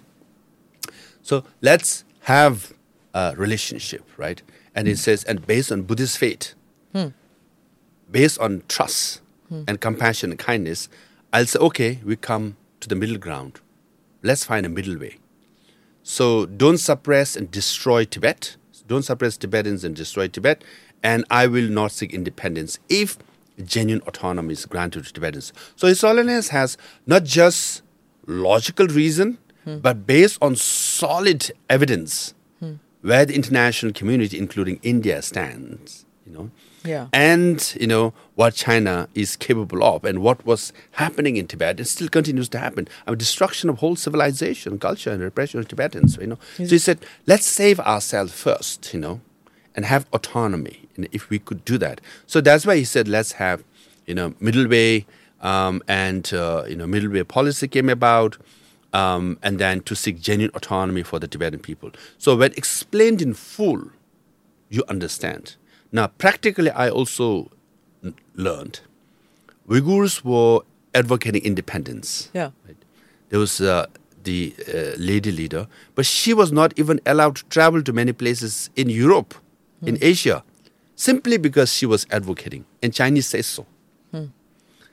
Now, if we advocate, even the European countries say, hey, we, we believe in one China policy, we have signed on dotted line, We have signed treaties with China. We can't give you access. You can't come here and say all these things, right? So, and the middle way is a brilliant strategy. It gives us access around the world, right? You can advocate your cause. You can explain the whole thing, and then you can keep your issue alive. Is the issue and the cause still alive for Tibet? Of course. Now, ultimately, now this is based on my you know uh, ten years of experience and you know observing for all these years. Ultimately, your cause, whether it's alive or not, is dependent in you, in your heart of hearts. You're Tibetan. As long as you believe your cause is alive, as long as you believe you'll fight for your cause, it will be alive. Because as I said, in the last 60 years, if you consider 1951, almost 70 years, we have been through this roller coaster. Some support comes, some support don't come. But we keep at it, keep Uh, talking. God give Dalai Lama a long and healthy life, but uh, uh, he is uh, he's not been keeping very well. Uh, Beijing has announced that he is a separatist, and they reserve the right to choose the next Dalai Lama. What happens next? two words. His Holiness, the Dalai Lama, is healthy. Um, you know, he says he'll live beyond 100 years. And we do pray and wish that he lives beyond 100 years because for us, he is in the life and soul of, you know, Tibetan cause. Uh, he has played an instrumental role in advocating for Tibet and keeping the issue alive for Tibet and global support for all these years. So no one has done more for Tibet than him. Um, and as far as Chinese claim that they will select the next Dalai Lama, one word, nonsense. They have no right whatsoever. I mean, can you imagine the audacity? What they're saying is Dalai Lama cannot choose his reincarnation. We will choose for him. They're saying Dalai Lama has no right to choose his own reincarnation, but we have the right. Nonsense. Now, I mean, I've written a whole piece on foreign affairs. I can go through the whole elaboration if you are interested. But their main claim is that during Qing Dynasty, 1793, the Qing passed an ordinance called 29 Point Ordinance, and Article 1 was about reincarnation. Hmm. That's the main claim. So there was a law which was implemented, and the golden urn was used, and, and there was a Chinese officer in that ceremony. Thereby, we selected Dalai Lamas, and hence we should have the right. So they're giving, bringing history back. Now there's a Professor Lau from Hong Kong University. Okay, he's engineering back. He has done this major archival resource uh, research, and his conclusion is he did um, five different sources of Qing records, official records. He said none of this, hundreds of hundreds of documents. He says the 29 point ordinance doesn't exist. 1793 law doesn't exist. And then he says there is no original Chinese copy. No, there is copy of the Chinese, you know, the, the 29 point ordinance.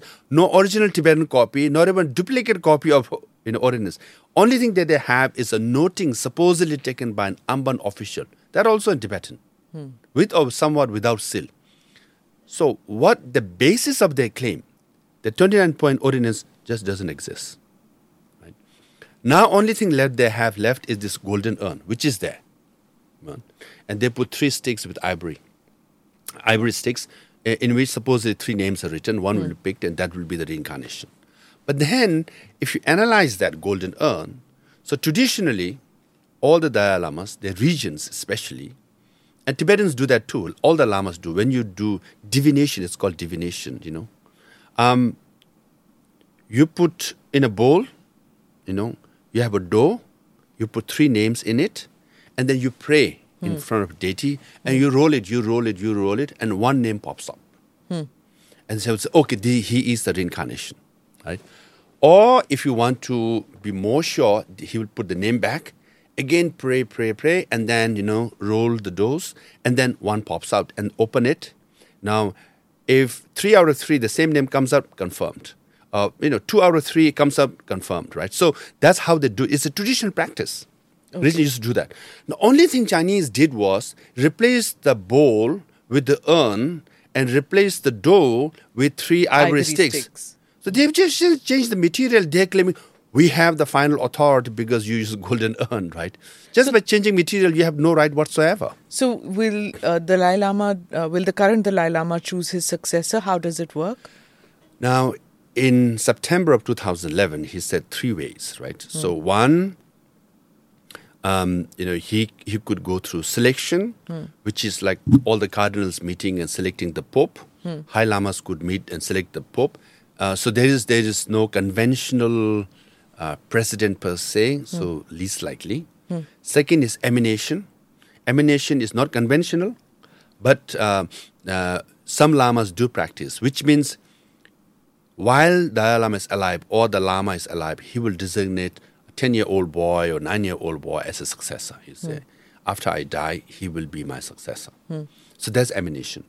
Third is reincarnation. Reincarnation is like, you know, Hindu tradition also. One has to die, then his soul, um, in Hindu it's called Atma, but in Buddhism is a little different. It's consciousness will transfer, uh, you know, to the womb of a mother, and the infant is born, and then after three or four years, again the regent has to, you know, Find the find the boy, boy. and then he will be ordained and then enthroned. So that's how you find it. So we have, you know, hundreds of years of practice, a tradition of selecting reincarnation. Chinese have no business whatsoever. I mean, they are communists, they are atheists. They destroy monasteries, they destroy, destroy monks and nuns. They don't believe in religion, and they have no right whatsoever to select, you know, religious leader. Okay. Uh, there's one more question I have on the Dalai Lama, but before that, here's a short primer about my next question. The Dalai Lama this year faced allegations of inappropriate behavior after kissing a young boy on the lips and asking him to, quote, suck his tongue at a public event in Dharamshala. The office of the Dalai Lama later said, and I quote, His Holiness often teases people he meets in an innocent and playful way, even in public and before cameras. He regrets the incident. So, this incident which happened where he, you know, asked this little boy uh, to kiss him, and was it was it tradition? Do you think was it what was it that got, or do you think it was blown out of proportion? It got a lot of flack for the Dalai Yes. Lama. No, it was not just blown out of proportion. You know, it was, you know, very sinister disinformation campaign launched by a Chinese blogger, YouTuber, right? So if you watch the whole two minutes video, boy says, Your Holiness, can I come hug you? Mother says, hey, don't do that, it's disrespectful. But then Holiness you know, doesn't hear it properly and says, Come, come, right? He said, "Kiss me on one cheek." And then, you know, they hug and then they kiss one cheek, other. Uh, and then he says, Oh, you can also, you know, um, uh, suck my tongue. He says that. And then boys, like, oh, he says, and then they part ways. Um, and later, uh, right after the event, the boy was interviewed, mother was interviewed, and boy said, Oh, I was so grateful. His sons gave me this. He felt special. Mother was full praise of his, uh, his holiness. Even the grandfather was, you know, the whole audience at that time, you know, around 500 people, no one felt anything awkward or, or unusual about it. Mainly because his holiness is a very playful person, you know. You meet anyone. Um, I've interacted with him and I've, you know, accompanied him in so many events. He says anyone with a long beard, he will pull you. If someone has a long uh, nose, he will either twist you or touch touches his nose. If he has eyebrow, anything, he will, if you're bald, he will slap you. I mean, he's just a playful person. He has this, you know, the child's Childlike, innocence. huh. Yeah, he just and no one's, you know, if you if you have if you're if you're really fat, he's fat, fat, fat. No one feels offended. You know, he's politically incorrect because it's innocence, right? He said the same thing. It's you know in a in a you know Tibetans are the same thing. You know the grandparents that you give them gifts and when you run run run out of all the sweets and all that, right? If you keep asking, you say, okay, now, you know, you take my tongue, you know. So in a way, it's a grandfatherly way, you know. So you know, he has been a celibate for 80 plus years, right? I mean, you know, he is as pure and as innocent and as saintly, as divine as one could be. I mean, you know. Um, so when it broke out, it was shocking how news media. But then when you do actual research, you find this Chinese blogger, YouTuber, reduce the two minutes into six seconds, right? Mm-hmm. And then he sells it to, you know, including Indian YouTubers, okay, YouTube mm-hmm. influencers to other people. He said, hey, you know, it, it makes them share it. And everybody starts sharing it. After some, it becomes a million views, right? These are all, if you actually analyze this, even including Indian YouTubers and other YouTubers are like, they always distribute pro-China uh, issues, right? And after some, it becomes a million views. And then some, even in Indian newspapers, they were like, oh, there's a million view.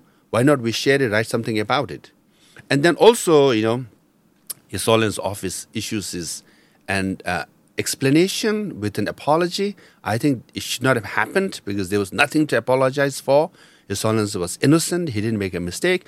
Then the major newspapers thought, oh, His Holiness issued an, his office has issued an apology. That itself is a news. Then it just, you know, it was blown out of proportion. But then this is what how disinformation campaign happens. You know? So China, you've seen that probably in the US also, where the Americans are now sitting up to see how disinformation campaign by China uh, goes into American campuses, American media, and India is also waking up to that now. Yeah. Now disinformation is child's play. Now they have police stations in 50 countries, Chinese police station in 50 countries, right? There's spies and all all, the whole infrastructure is in place. How, and the Confucius Institute in different universities, once it's set up, you can't talk about Tibet, you can't talk about Taiwan, you can't talk about Hong Kong like that. Just, you know, they just give uh, half a million dollars to establish one Confucius Institute which teaches Chinese language and culture. Then there's a chilling effect in the whole university. So this huge, sophisticated system that they have and create disharmony and disinformation in your own countries go against your own people, including Chinese and Tibetans who are American citizens, are followed and tracked by these, you know, Chinese uh, people in Chinese police station. You are know? you followed? Of course, one should assume that, you know. Now, again, about His Holiness, right? So hmm. you can clearly see how they have manipulated and people fell for it. So next time, including Indian media, should be very careful when something like that happened, you know, happens, it's like, oh, let's analyze this properly. What is the source? Now, like you said, right, the AP ANI competition as to yeah, yeah, yeah. who leaks the uh, who who releases the photo first, right? There's always this competition. Oh, this is big news. I should, you know, uh, you know, you know, there's a parallel. Cover I, it first. I, yes. The first thing it struck me was that uh, you would have seen sometimes Prime Minister Modi, when a child comes, he pulls the ear mm. of the kid like that. Mm-hmm. Uh, and there are many uh, uh, in the Indian media. He say, "What a creepy thing he's done. Why is mm-hmm. he pulling his pulling the kid's ear like that, or else he does that." Yeah. To the kid. Now, if you haven't grown up with grandparents, yeah. you don't know that in India, mm-hmm. it's a cultural thing to yeah, pull yeah. a kid's ears like that. Yeah, yeah, yeah. That's probably what happened with the Dalai Lama, I'm presuming. Yes, yes, yes, it happened. So that's why the boy and the mother and grandfather and anyone in that surrounding at that particular time didn't bother. Mm. So the news broke out 40 days later. Mm. When the news came out, the event had happened. It mm. took 40 days for this Chinese blogger, YouTuber to find it and make it in six seconds, you know, uh, video and then share it. And that's how he did. And later he claimed, I, the Chinese, managed to destroy his Holiness Dalai He, he himself declared it, you know. Yeah. So this very uh, to have his Holiness Dalai I mean, can you imagine such a saintly divine person to be accused of something which is like unthinkable, you know? Mm. So this is very you know sad, but absolutely you know uh, uh, Chinese creation.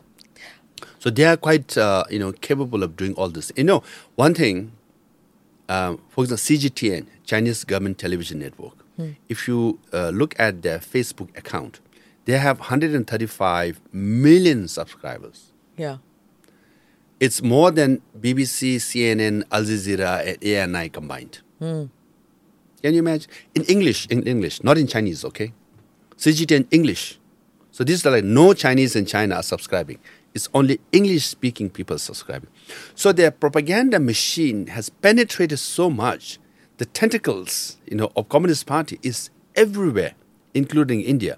So we should be very, very careful how good, how fast, how well oiled machine they have become. Mm. So you, looking at the boy, even for reincarnation, Sol and Zalam, they will be in, you know, huge, massive propaganda launch. So firewalls should be in place while consuming media which is coming out from China, you feel? Absolutely. You know, so first suspect the source, verify twice, Mm. Then only, you know, uh, thinking about covering it, not in the front page, somewhere in the fourth page and see how it goes. Right? So you have experienced that simply because uh, you've been part of, uh, you've been in America, you mm. have you know visited so many campuses you yourself have a fabulous educational background what about the tibetan youth in india now you're talking about second generation tibetan youth um, what do you think about them you know because uh, one i you were talking about your father who was part of the guerrilla force now there are many Tibetans who are part of special forces. Now, again, that is come into focus. This the special forces go back, like you know, you're talking about British India yeah, time, yeah. then and then subsequently later. The Tibetans are told to be non-violent by the Dalai Lama, but then the Tibetans are part of Ladakh Scouts, part of the special forces, fighting for India. Do you understand where I'm coming mm. from? How does it work for them that they are told by their religious head that don't fight for the Tibetan cause? It's a non-violent movement. But as a profession, they are part of the special forces. They fought in the liberation war of Bangladesh. They fought in Kargil. They are now on the LAC fighting China, but not for the Tibetan cause, for the Indian cause. How do you see that? Now, officially, nobody knows what is the SFF. No, officially, I can't confirm. It's an open secret, you know. So whenever questions like this come, we are in a very difficult position. Yeah. So we can't confirm nor deny. Hmm. But all I can say is that uh, people of Tibetan heritage in India have sacrificed their lives, fought many, many, many, many wars, thinking that, you know, our turn will come as well, you know, uh, to do something for the cause of Tibet. So other than that, I can't add. Yeah. So uh, because they were born and brought up in India, right? So technically, they are, you know, Indians. Yeah, ethnic Tibetans, I would say, like you know, in mm. the in these special forces, and they it's come to light all over again uh, recently. Um, for those who don't know, uh, the special forces they were under the uh, intelligence bureau at one point of time. Uh, then they came under the RAW yeah. after when RAW came into existence, mm. which is the India, which is India's external arm. And Indira Gandhi is supposed to have sent uh, the the uh, Tibetan forces, rather, the special forces, to fight in the 71 war. And the Eastern Command, where General Jacob was heading the Eastern Command, he didn't want the special forces because they are paramilitary, right? They are not under the Indian Army technically. Mm. They were under IB, mm. the Intelligence Bureau, and then when RAW was created, under the RAW. So he didn't want them out there, but they are known for their bravery. They're known for the special tactics and they're known for being cause driven, uh, not just their training uh, they're cause driven. So uh, Indira Gandhi and R.N. Kao, who was heading uh, RAW at that time, supposed to have started it. And then there was Kargil uh, war. Then the Dalai Lama also went, if I'm not mistaken, uh, during the Kargil war, he went and met the special uh, forces, and he's supposed to have. Uh, the, the Ladakh scouts, if I'm not mistaken, mm-hmm. he went and spoke with them. Now, here is this apostle of peace, and he meets with people of Tibetan origin who are fighting in the Indian forces. I find it a very interesting uh, uh, combination which happens. Now, I can't confirm all these things, um, you know, uh, mainly because, you know, you know, you know, to His Holiness didn't go to meet them. You know, hmm. that I can confirm. Hmm. But it's just that you know, all kinds of people, that anyone who wants to meet with His Holiness, get blessing from His Holiness, and you're uh, you're welcome to come, right? Uh, so yes, and then you know yeah, they the, went in, to in, before going to Chorbatla. They went and took the blessings of the Dalai Lama. So the Dalai Lama didn't bless the operation, but blessed those who came to meet him. He blesses Every. anywhere from 200 to 500 people from all over the world.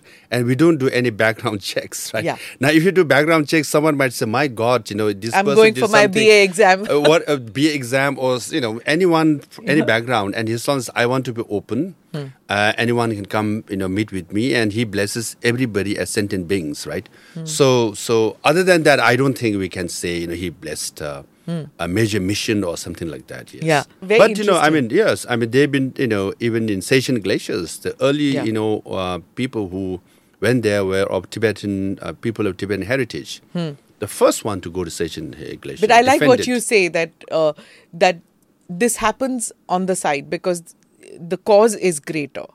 Than the methods. It, There is a peaceful, non-violent struggle, and uh, what you do, which is spread the message of the Tibetan cause. But there is also an enemy, and there are various ways to fight an enemy. And you are certain that the enemy is China, the cause is Tibet, and there are many ways to get your independence. But as long as Dalai Lama advocates, you know, nonviolence and Tibetan government exile or CTA advocates nonviolence, so we adhere to nonviolence for sure. Now this is an Indian setup under Indian government, you know, so their background is of course uh, of Tibetan heritage, and they're very brave from Siachen to Kargil to you know all over the border uh, of India, you know, uh, people of Tibetan heritage have made lots of sacrifices. And so, you know, uh, it's right recently they've been applauded for their bravery, uh, for their sacrifices, and finally recognized as well, right? Uh, so that's, uh, they really deserve. Uh, but then officially we cannot confirm anything. Right. Uh, so, in final conclusion, I would still like to ask you because, you know, it's it's a difficult situation. The country, the the world is going to go through a turbulent phase because of elections, and like you said, with the Taiwan situation, do you feel at any point of time dejected that the Tibetan cause is a lost cause? No, no, not at all. I mean, we are Buddhists, you know, we believe in notion of impermanence, right? So, uh, you know, Explain that to me. impermanence means, you know, I mean, nothing is permanent. You're born, you die, right? So you're there today, you might not be there tomorrow. So once you believe that, what happens is that this is not a nihilistic, fatalistic notion. You always have hope. So it's just a cycle. So, you know, there is a Tibetan nation, there is Tibetan civilization, there, there is Tibetan people, and there's Tibetan cause. That will always be alive, no matter what. As long as you believe in yourself, you keep fighting, you keep talking about you travel around the world, you have to keep it alive, you know. On the one hand, our job is easy. You have to survive, right? As long as you survive, your moment comes. And then, you know, you take your share. You take what's your right. Chinese government, you know, the Chinese army, they have to keep increasing their power. They have to keep remaining powerful. The moment they lose their power, we will assert our identity. We will assert, you know, hmm. what is ours, right? So as long as you survive, your time will come because it's it's inevitable. Great power from Mughals to British, you just name it. You know how many empires have come and how many empires have gone, and China will inevitably go. Um, the Communist Party of China too.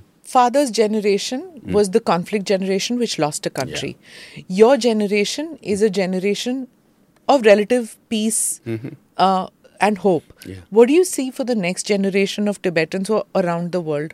Yeah, as long as you educate them, create awareness, you know, it will it will remain alive. For example, India also, the first generation lost the country, but after 250 some years, that generation, you know, uh, took back India, took back India, right? So for Jewish people, right, for 2,000 years, they, you know, 2,000 plus years, and there was some diaspora everywhere. Finally, they regrouped and you know formed Israel. So there are so many communities around the world who have been under some, and you just can't say, gen, you never know which generation will be more nationalistic. Even in India now, you know, in the 70 years, 75 plus years of independence, maybe this generation is more nationalistic. Look at the cricket cricket team, right? They hmm. don't feel we are colonized. We'll say we'll beat them, right? Yeah. That sense of nas- nation, national pride, the assertion comes at particular moment. So if you study any civil rights or any freedom movement, it always goes up and down.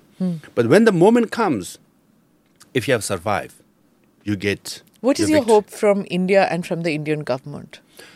Um, I hope, you know, uh, d- given all this border tension, everything, I hope the government of India will come out uh, and support and perhaps recognize Tibetan government exile, you know, CTA in some form. Why I say this is for 10 years, I could not enter the State Department White House from 2001 to 2000, 2011 to 2020. I couldn't enter because they say you're government exile, we don't recognize you. So, I mean, it, it, was, it was a double standard. They, they, allowed, they allowed Syrian interim government to uh, visit White House. and the State Department, the Venezuelan interim government to visit. You know, uh, but they, that's the Henry Kissinger Nixon legacy. The You got your ex- American citizenship after that? No, no, no. I had American citizenship, but, But in my you were not allowed? Ah. Still, in my official position as Sikyong, I was not allowed. But finally, we passed. As Prime Minister of the exiled government. Yes. So finally, in 2020, we passed a law, Tibetan Policy and Support Act, which included everything: reincarnation history, in- importance of environment of Tibet, and diplomatic relationship, funding, and I made sure that two lines were included. Central Tibetan administration reflects and represents Tibetans in exile. Hmm. And Sikyong is the president, my title, right, is the president of the Tibetan government exile. So finally, Dharamsala based exile administration is acknowledged as part of the law. My office is also acknowledged in that law. Thereby, I could I entered the State Department and White House in the final year of my term. My successor has been able to enter the State Department, right? So that recognition helped. Hmm. So we've been here uh, in ex- in India for 60 years, and India has been really a great host for it. I will always say this: other than India, I don't think anyone could have, you know, done or supported as much. Of course, we had our own issues and adjustment and learning from each other. But India has done the most for Tibetans. As a guest, we can't ask for more. But now that you asked, they say, why not we have some kind of formal status, you know? That will go a long way. Also, Americans have made it very clear on reincarnation that it is for the Dalai Lama to decide and Ganden Phodrang Trust will coordinate, right? And any Chinese official who gets involved in it will be sanctioned. Similarly, India can say, His Holiness Dalai Lama is an honored guest. We always respect religious leaders. Whatever His Holiness Dalai Lama decides, we fully support. Correct. Then the rest of the world will say, you know what, we should follow this logical, uh, supportive, right? Other than that, at the human humanitarian level, I got education from Tibetan refugee school subsidized by the government of India. We are very grateful, you know. So that level, of course, you know, the opportunities and things that could be improved here and there, but at a major level. Then if Tibetan government exile or CTA is given some kind of recognition, then we can come out, if not legally, at least politically say Tawang belongs to India. We hmm. say that, but it doesn't have that effect in the sense, who are you to say it? You know, um, we claim ourselves to be an exile administration, but India itself doesn't give us that status. Yeah. Right? So that it doesn't have, you know, political validity, far less legal validity. It just, it just, you know, our aspirations and our sentiments, right? To have political validity, if you give some form of recognition, then say here we have the recognition. We can say this. This is the border. This is the Galwan issue. This is Doklam issue. What we have, we have been saying will have political gravitas in what we say. So these two things I can't, you know, Okay. uh, think of. Yeah. On that note, thank you very much for being part of this conversation and educating us about the situation, uh, where your struggles come from, and uh, all the best to you from ANI and from our viewers. Oh, thank you very much. Great to be in your show, and uh, uh, like I have watched your show, and then you know, like I enjoyed watching. I enjoyed being, you know, talking to you face to face. Thank you so much. Thanks. Thank, Thank you. you. Thank you for watching or listening to this edition of the ANI podcast with Smita Prakash. Do like or subscribe on whichever channel you have seen this or heard this. Namaste. Jai Hind.